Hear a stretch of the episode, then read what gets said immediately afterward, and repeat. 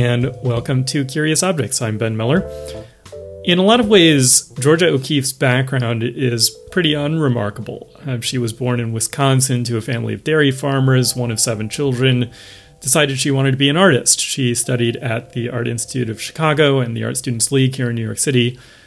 Her breakthrough, if that's the right word for it, came around 1918 when the photographer Alfred Stieglitz took an interest in O'Keeffe's work uh, and used his resources to exhibit and promote while subsidizing O'Keeffe and, of course, eventually marrying her. That relationship would end in disaster when O'Keeffe discovered her husband was having an affair, but that's a story for another day. O'Keeffe's frequent subject matter was objects from the natural world, which she depicted in stylized and simplified, uh, almost schematized ways. By the 1920s, she was producing the flower paintings that would come to be associated with her more than anything else. Uh, one of these, White Flower Number One, sold for $44 million at auction in 2014, setting the world auction record for a female artist. In recent days, two important O'Keeffe paintings have been sold at auction. One, deaccessioned from the collection of the Newark Museum, is a picture of tree leaves, which sold at Sotheby's for 1.17 million. The other, an image of a white flower in front of a dark leaf, sold at Christie's for just shy of 5 million. Here to talk with me about both these sales is Reagan Upshaw. Reagan is an art dealer, advisor, critic, and appraiser based in New York. I first encountered him through his blog at reaganupshawfineart.com, where he writes colorful commentary on art and the art market. Reagan, thanks for being here. Thanks very much, Ben. I want to start by talking about O'Keeffe and the context for these two paintings. Green Oak Leaves, the one sold by Sotheby's uh, on behalf of the Newark Museum for about 1.2 million, is 12 inches by 9 inches and depicts a cluster of leaves against a gray background, uh, possibly suggesting that the viewer is looking up at them uh, toward the sky. Um, the other painting sold by Christie's for 5 million, Autumn Leaf with White Flower, uh, is a 20 by 9 inch portrait. And the, the floral subject matter is more quintessentially O'Keeffe. Now, she herself denied that any of her paintings represented female genitalia, but this painting is one of many of her works where I think it's not crazy to draw the comparison. It, it, it is a fact that uh, flowers are the sexual organs of plants, so uh, it's not a, a huge uh, leap to go from one to the other. Uh, but you know the the difference in price. I mean, first off, I point out these are really done a couple of years apart in the twenties. Uh, you mentioned that the green oak leaves is uh, about 12 by 9, and that's something that surprises many people because they see flower paintings that are, are just reproductions and they think they must be 20 by 30 or whatever. You know, she did lots and lots of paintings in the 8 by 10, 12 by 9 format. Uh, so many of them are small. Yeah. Uh, they're, they're generally uh, framed. She did not like, in general, big frames, and generally they just have uh, a very simple strip molding of metal around it, uh, which, uh, you know, conservators and curators hate because they don't really protect the uh, painting. The, the one that sold for about 5 million had a much more uh, uh, fancy fancy, almost shadow box uh, frame put around it, which I d- doubt that she did, but uh, mm-hmm. it's the kind of thing that uh, uh, uh, collectors and, and museum curators like to do.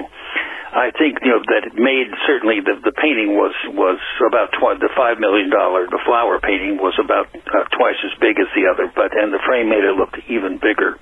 Right. But I think the main thing there is just, you know, there are, with O'Keeffe, there are the flowers and then there's everything else. And when we think of O'Keeffe, uh, some people may think of her, uh, you know, the landscapes with a, you know, pelvic bone or, or something like that. But, but it's generally the flowers that come to mind, and, and it's no uh, surprise. And of course, they're enormously popular, and it's no surprise that uh, when the U.S. Postal Service did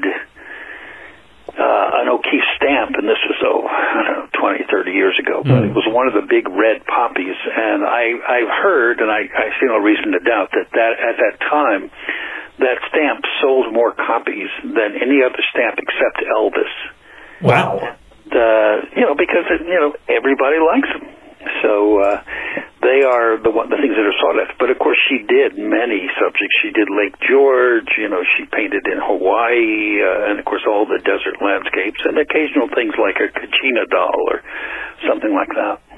Well, yeah. So let's put these pictures in some historical context, because you know she painted both of these paintings in the 1920s, uh, which was right when her career and, and her reputation were starting to skyrocket. Um, so, what is it about these um, two paintings? I know they're very different, but but what about them, and what about her work um, in general during this period was setting her apart from from other artists of the 1920s? Well, I. I'm going to say that they set her apart, and yet she's actually uh, not as set apart as you might think. Uh, I've spoken to the fact there was another artist, uh, the same, born the same year as O'Keeffe was, Marguerite Thompson Zorach, who was also painting and show, actually earlier and showed in the famous Armory show of uh, 1913. And so there were, you know, other mo- modernist painters, you know, female modernist painters, though O'Keeffe always uh, uh, said, no, I'm not a female, I'm not a woman painter, I'm a painter. And she declined to be included in shows that were strictly uh, women. Mm. But, you know, her in bringing in close-ups, and I think this also is something that comes out of photography uh, at the time, this close-up focus on paintings. And, and an early reviewer of her work back in the 20s said the paintings made him feel like a bee. you know, he was he was uh, slightly tongue in cheek, but to bring something in that big and just focus you on it, on the on the sepals and the the stamens and the you know filaments and all the parts of a flower, uh, was something that really hadn't been done. And, and in O'Keeffe's way of simplifying and, and uh, you know, the curves are very, they are, they're sensual, and yes, they are sexual, even though she would deny that.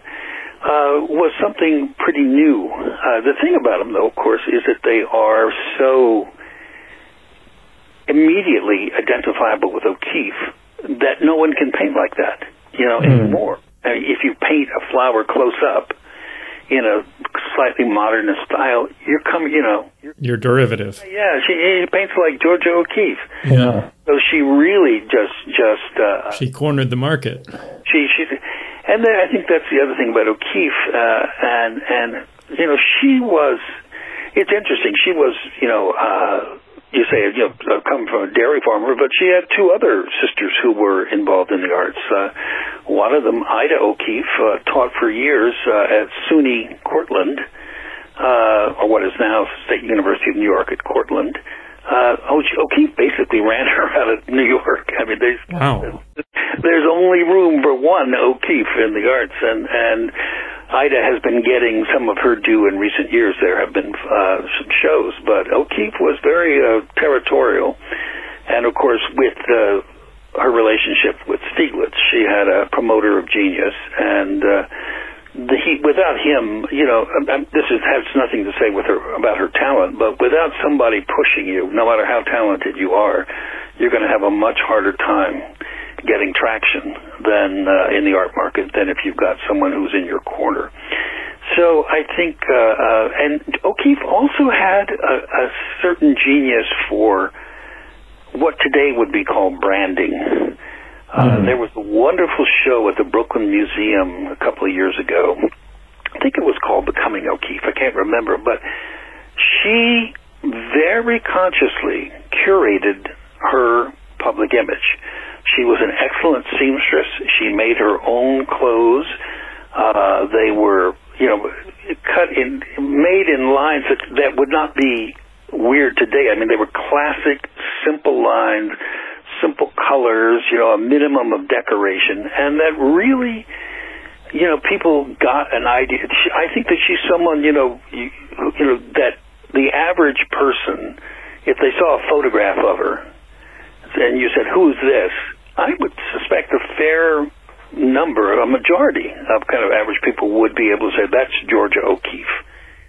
Yeah, and there there are some really sort of you know you know Marsden Hartley or Arthur Dove or or anyone like that. They would know right. O'Keeffe is you know she was iconic. she wasn't conventionally beautiful, but she, the camera loved her. And Yeah. she knew how to. I think maybe partly because of, of, of, of her working with Stieglitz, she knew how to to pose for advantage. I was going to say, I mean, some of some of the most recognizable pictures of her are, of course, by Stieglitz. hmm hmm But but you know Ansel Adams later, and it's fun. It's it's amazing to me that even late in her life, and this would be in the around, oh gosh, I don't know, the late seventies, early eighties. Calvin Klein went out to New Mexico and did a photo shoot using her to uh, promote. You know his latest. Where there she is, her silver hair, her black, very severe black. You know dress with a con- just you know with nothing but say a concho belt, you know, looking out over the landscape. You know, and everybody would know, oh, that's Georgia O'Keeffe in New Mexico. I mean, meanwhile, uh, Marguerite Zorach, who married and had a couple of kids, and you know, she's by that time, you know, she's a dumpy grandmother. I mean, no one's, you know, it's inconceivable that someone would have used her, but O'Keeffe had a real, though, though she, you know, could be and was uh, you know, uh, reclusive or, or you know, putting off. But that just that just encouraged people. You know, there she was in her home in Abiquiu, and uh, so I think that with O'Keeffe, as with someone like even like Andy Warhol, you know, there the the the persona is as big, really, Yeah. as as the, the the artwork, and you really can't think of one without thinking about the other. Unlike again Marsden Hartley or Max Weber or any other number of American modernist painters. And do you think that's why the, the flower pictures are so much more desirable because they're so closely identified with her personality and her brand? I so. Though, though I, you could certainly make a case that you know he, those paintings she did of Ghost Ranch or at Abiquiu, when you've got a western landscape and a, a you know a, a ram's skull, you know there, and maybe you know those those those are you know again you look at those and you know they're O'Keeffe. But certainly the you know who doesn't like flowers? Everybody likes flowers. That's a fair point. Have them there, you know, and and you have to give her credit too because flowers traditionally have been kind of you know denigrated as oh well that's something ladies paint you know well-bred ladies in the Victorian times would paint watercolors of flowers and, and you know and that she could take a subject that was all, too often just seen as the uh, the amateurs uh, you know province and and to say no look at this. You're not looking at it. I'm going to bring you in close. I'm not going to have a nice, well, you know, uh, made flower arrangement in a vase. I'm going to bring you right in. So there's almost something scientific about it because I'm in there, and of course, anyone looking at it can identify the, you know, the the species of flower. But it's almost scientific in its close up, and yet it's still so sensuous. And uh, you know, I think that just speaks to everybody. Yeah. But it's interesting. I mean, so one of the pictures we're talking about, um, th- this green oak leaves painting uh, that that sold for about 1.2 million. Um, you know that that's obviously not a flower picture, and um, there's a little bit of uh, controversy around it in in that it is a museum deaccession, and you know in a, in a recent episode, I, I, talked with the director of the Philadelphia Museum of Art, um, Timothy Rub, about the very complicated considerations around museum deaccessions. And, and there were objections to the sale of this Georgia O'Keeffe painting, along with um, a number of other pictures that were included in the same sale. Um, know, I, am curious. What are what are your thoughts about the museum's decision to, to sell that picture?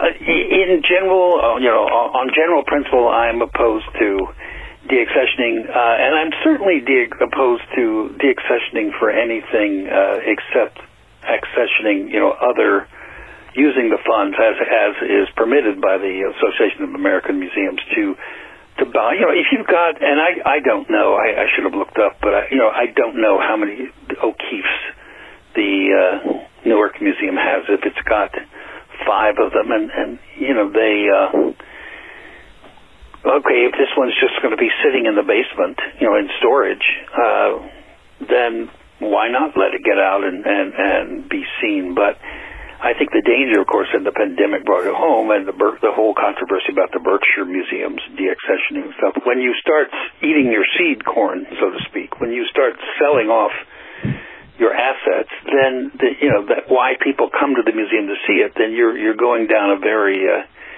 uh, you know dangerous uh, road, and uh, so again, I I don't know. I'm sure you museums are always broke in the best of times, and I'm sure that that the Newark Museum, you know, though it, it draws from uh, northeastern New Jersey, uh, you know, it's it, I'm sure it's had a rough time the pandemic. So if they've got five others, then okay, they had to do something to to to keep going. But I I would hope they would use the funds to buy.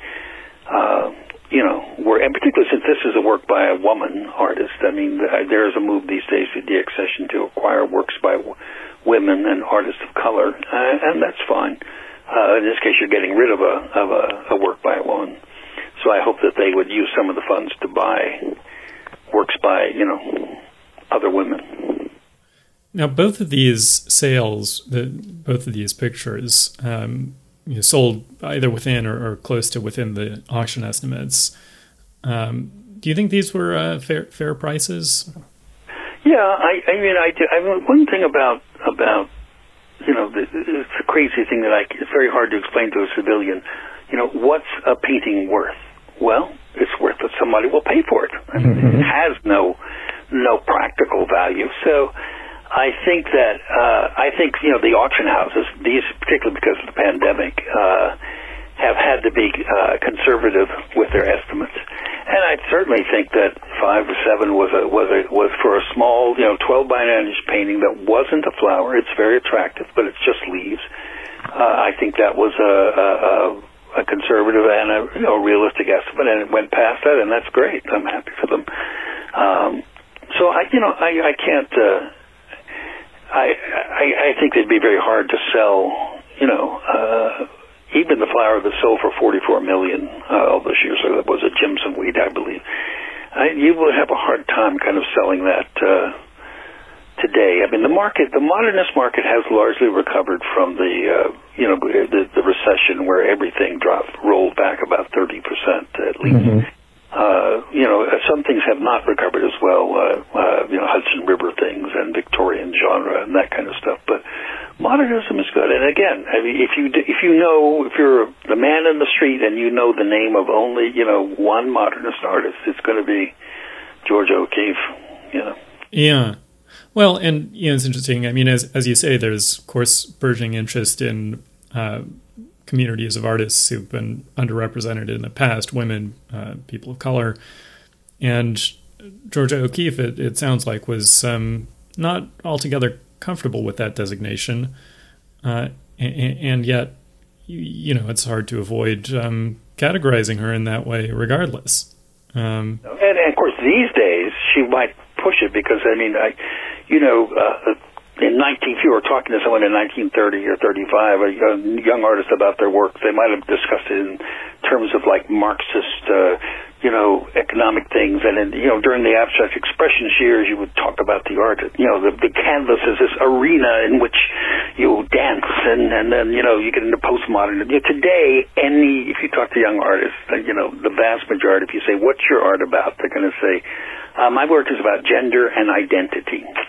Um, and and so I very much think that you know if Georgia were today, or the or the Georgia O'Keeffes of today, they foreground their their gender, and uh, you know they would not be at all, um, um, you know, averse to uh, people finding sexual, you know, references uh, in their works. Uh, well, and she she, she was uh, as you've described, you know, she had a keen market sense and a self promotional sense, and and so you know maybe she would see. She was also at a time when women, you know, I mean, and it's not over yet, but I mean, uh, when to be a woman artist, you better be tough.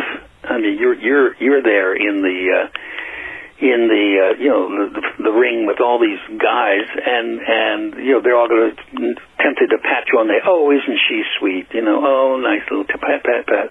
You know to hold your own as a serious artist and say look I am worthy of of uh, you know real consideration she couldn't be she couldn't foreground her her, her femaleness she obviously never denied it but she she wasn't going to stress it Yeah, well, and and uh, clearly her relationship with Stieglitz um, is is a very complicated part of that picture.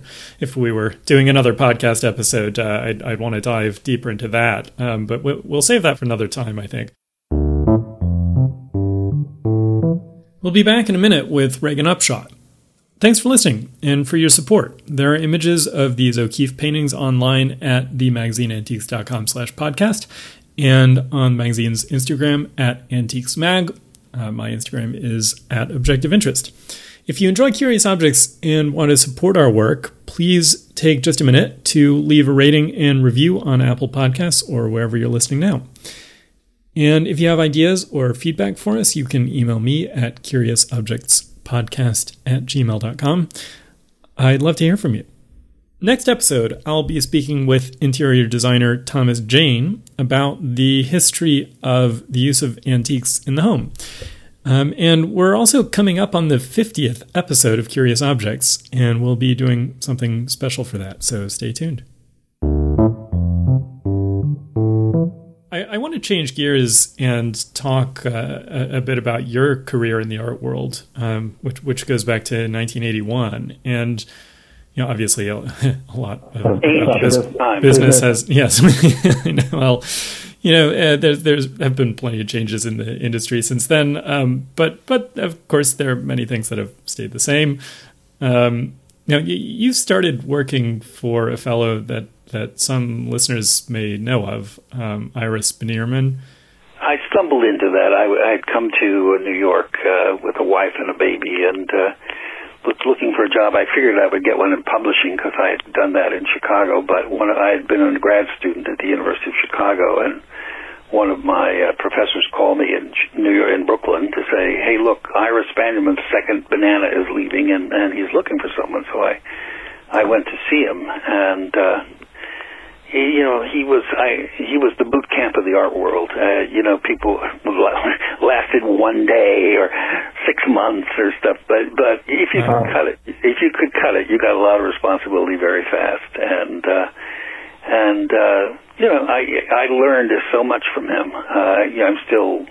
But the, on the other hand, the art market has changed so much since then. I mean, the transparency, the uh, enormous uh, uh, influx of auctions, the uh, and the, the very thin, almost invisible line now between auction house and private dealer. Or yeah.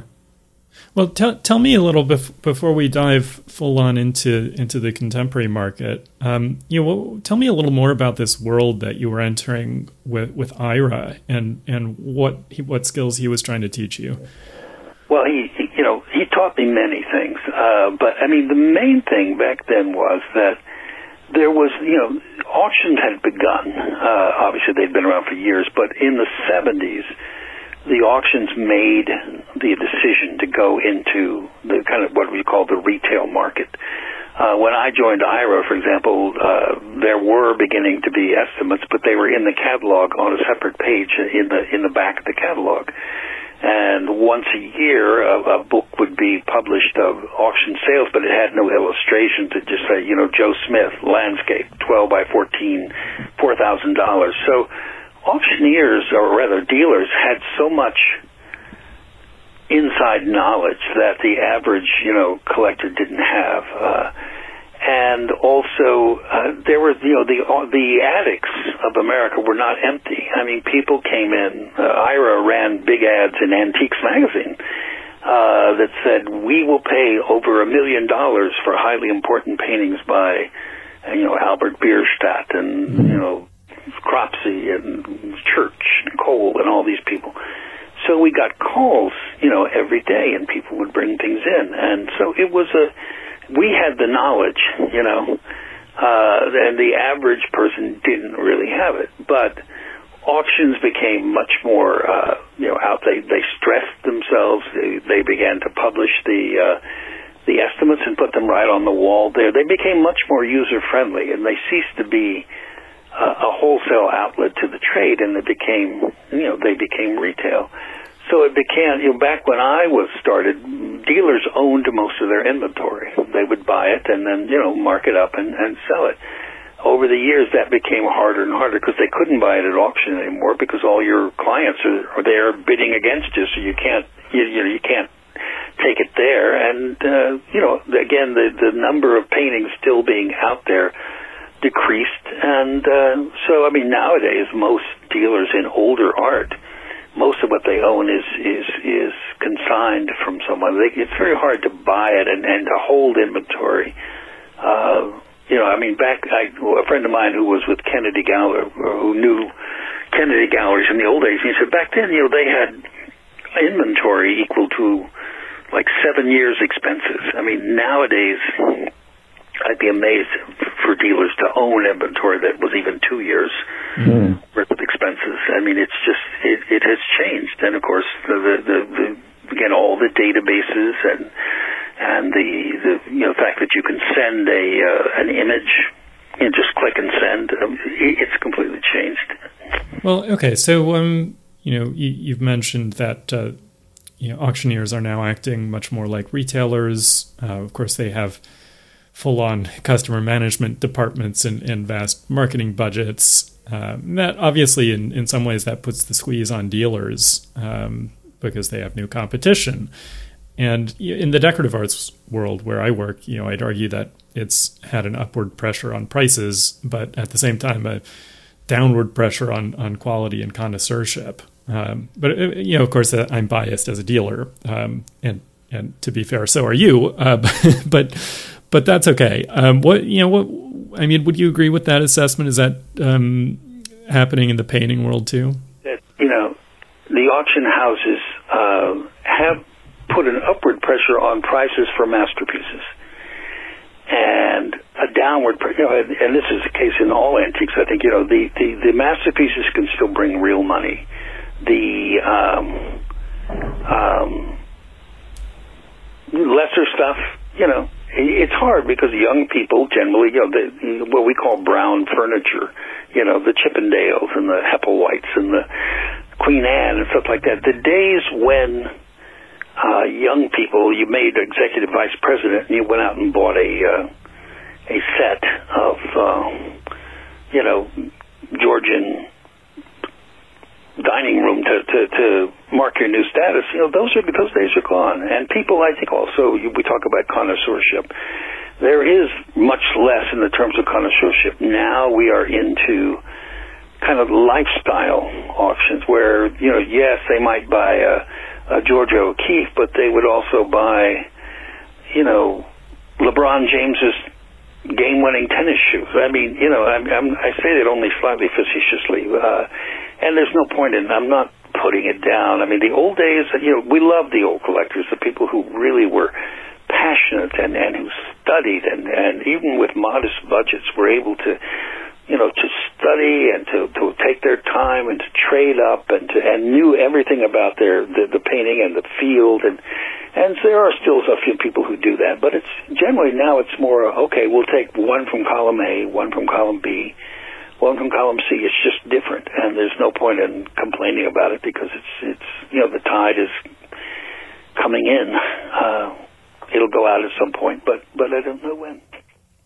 Well, and uh, as you mentioned, you know, of course, there's also the matter of price transparency. Um, you know, it used to be, uh, well, the, the, way that our firm and many firms in our, uh, you know, antique silver dealing uh, field used to operate is, you know, you could go, and here I'm talking about 50 plus years ago, um, but you could go down to uh, Parke-Bernet and look at all the pieces of silver that are coming up in the sale. And you could pick out based on your connoisseurial knowledge, the pieces that you thought were the best five or 10 or 15 pieces in the sale. You would bid what you needed to buy them. It didn't really matter particularly how much. Uh, you'd bring them back to the showroom and you'd mark them up 50% to 100%, maybe more if it was a particularly good find. Um, and you'd sit around in your shop until somebody came around and bought it. And yeah, that was a pretty good business model uh, and it, it made a lot of people a lot of money. Now, that's not quite so easy when what you paid for the object is published on the internet, and the first thing anybody does when they look at it is to Google it, and they know exactly what profit margin you're making. Now, you know, God forbid you should make more than. Well, you know, it's funny because of course there are two sides to the coin, and on the one hand, you know, it does seem sort of crazy to say, well, there shouldn't be transparency. You shouldn't know how much this piece sold for in a sale. You know, that should be secret information to the trade, and we should be able to charge whatever prices we want. On the other hand, you know, it can create these strange incentives where, you know, often these days I speak with my colleagues and with our colleagues in other businesses in, in the field and talk about how we would rather buy something for a higher price sometimes at auction because it sends a signal that it's a more valuable object. Um, and if it sells for too little, you know, it used to be you would get excited that you you had made a good a great find that nobody else had recognized but now, when somebody Googles it and finds out it sold for much less than what you think it's worth, they get suspicious. Well, I, I think I always quoted Alfred Krauss, the book dealer. He used to was was asking. He was being interviewed once, and someone was asking him about a, a book or a you know series of books that he had bought at auctions and sold. You know, like six months later for three times as much. And Krauss said, "When I find a dollar lying on the sidewalk." I don't sell it for 50 cents. and, you know, I mean, it's part of it to say, look, man, I saw it, I recognize it, and I'm, you know, and you've got to convince people that your eye or your expertise is worth it. But there's kind of, and one thing about buying it and owning it, you know, at least you, you got your, uh, you've got your, it's yours. You know, I mean, you can wait, if you got the, the, the wherewithal to wait, you can just wait. A, story that Ira used to tell, or tell, he was once uh, talking with another dealer. They wanted to buy a painting together by Theodore Robinson, and uh, it was in a private collection. And the uh, dealer was saying, "Well, Ira, what do you think we can? What do you think we can ask for this?" And uh, Ira said, "Well." If we buy it for two hundred and fifty thousand, we'll ask three hundred and fifty thousand. If we buy it for a hundred and fifty thousand, we'll ask five hundred thousand. and what he was saying was, if we get this right, if we buy this, you know, if we're into this painting right, then we'll just wait because it's a masterpiece. Mm-hmm. And someone eventually is going to, you know, come and recognize this. And uh, and meanwhile, you don't have quite as much capital tied up in it. Yeah, yeah, exactly. So that you, with not as much capital, you can afford to wait. Uh, but I think you know, you know, the, things change. I, I, you know, certainly back in the early '80s when inflation was going crazy and stuff, you know, every month you didn't sell something was costing you it was costing you X dollars, you know. So you you you had to turn it. Yeah. So as as we look toward the future of art collecting, I'm going to ask you to to be an oracle for us here. Um, what is it that makes you? Let, let me phrase it in an optimistic way. What makes you most excited as you as you imagine the coming, I don't know, five, ten, twenty years of uh, of art collecting? I think. Hmm, good question. You know, when it's not going to go back. I think it'll again continue to be uh, a much more mixed market where people, instead of collecting deeply in one field, will uh, travel, you know, quickly across uh, many, and, and that you can complain about you know, shortened attention spans or whatever, but that's going to continue to happen. But I think there is still always going to be a place for that magical thing with that we call an artwork. I, you can talk about NFTs and you know all this stuff, and that fine, great. But you know, I, I I've always said, you know, if you look at a photo, if you Google the Mona Lisa in the Louvre, and you can look up photos, and there, you know, there's the the painting on the wall, and there are all these uh, people, you know, pushing and shoving, trying to get photos, selfies of themselves with the with the Mona Lisa, and there's a couple of guards standing there, and I said, what if the guard were to say to those people, "Oh, oh, well, actually, this isn't the Mona Lisa is too valuable to be seen, so we've got it in the basement in a bomb-proof vault." But we had experts, you know, create an exact replica, and mm-hmm. the world's greatest experts in a Leonardo da Vinci, standing where you're standing, would be unable to tell the difference. And we put it in the original frame behind its glass. Right, so it's the same exact experience. I mean, you know, you're seeing exactly the same thing would the people stay and look? Mm-hmm. No, of course they. Well, it's a, it's a you know, this this magic with which we invest uh, objects. It, it's crazy, you know, it's insane, and yet I think that will continue. So a great painting, you know, will continue to be a, a great painting, and there will be people. I mean, there's always people playing with the market and people trying to, you know, goose this artist and that artist, and but uh, you know. Uh, sentimental as it may sound or naive as it may sound, I think in the end quality quality will come out something well made and uh, uh, that you know that will last. Someone will like that, and someone will want that. And prices may go up or they may come down, but if you buy what you really like, then you're golden. You know, you'll always love it, and that's that's. Or if you do, if you don't love it, then if it's good, you you'll sell it in a few years and and and find something else that you love. But but I think that that that desire to own something beautiful will stay.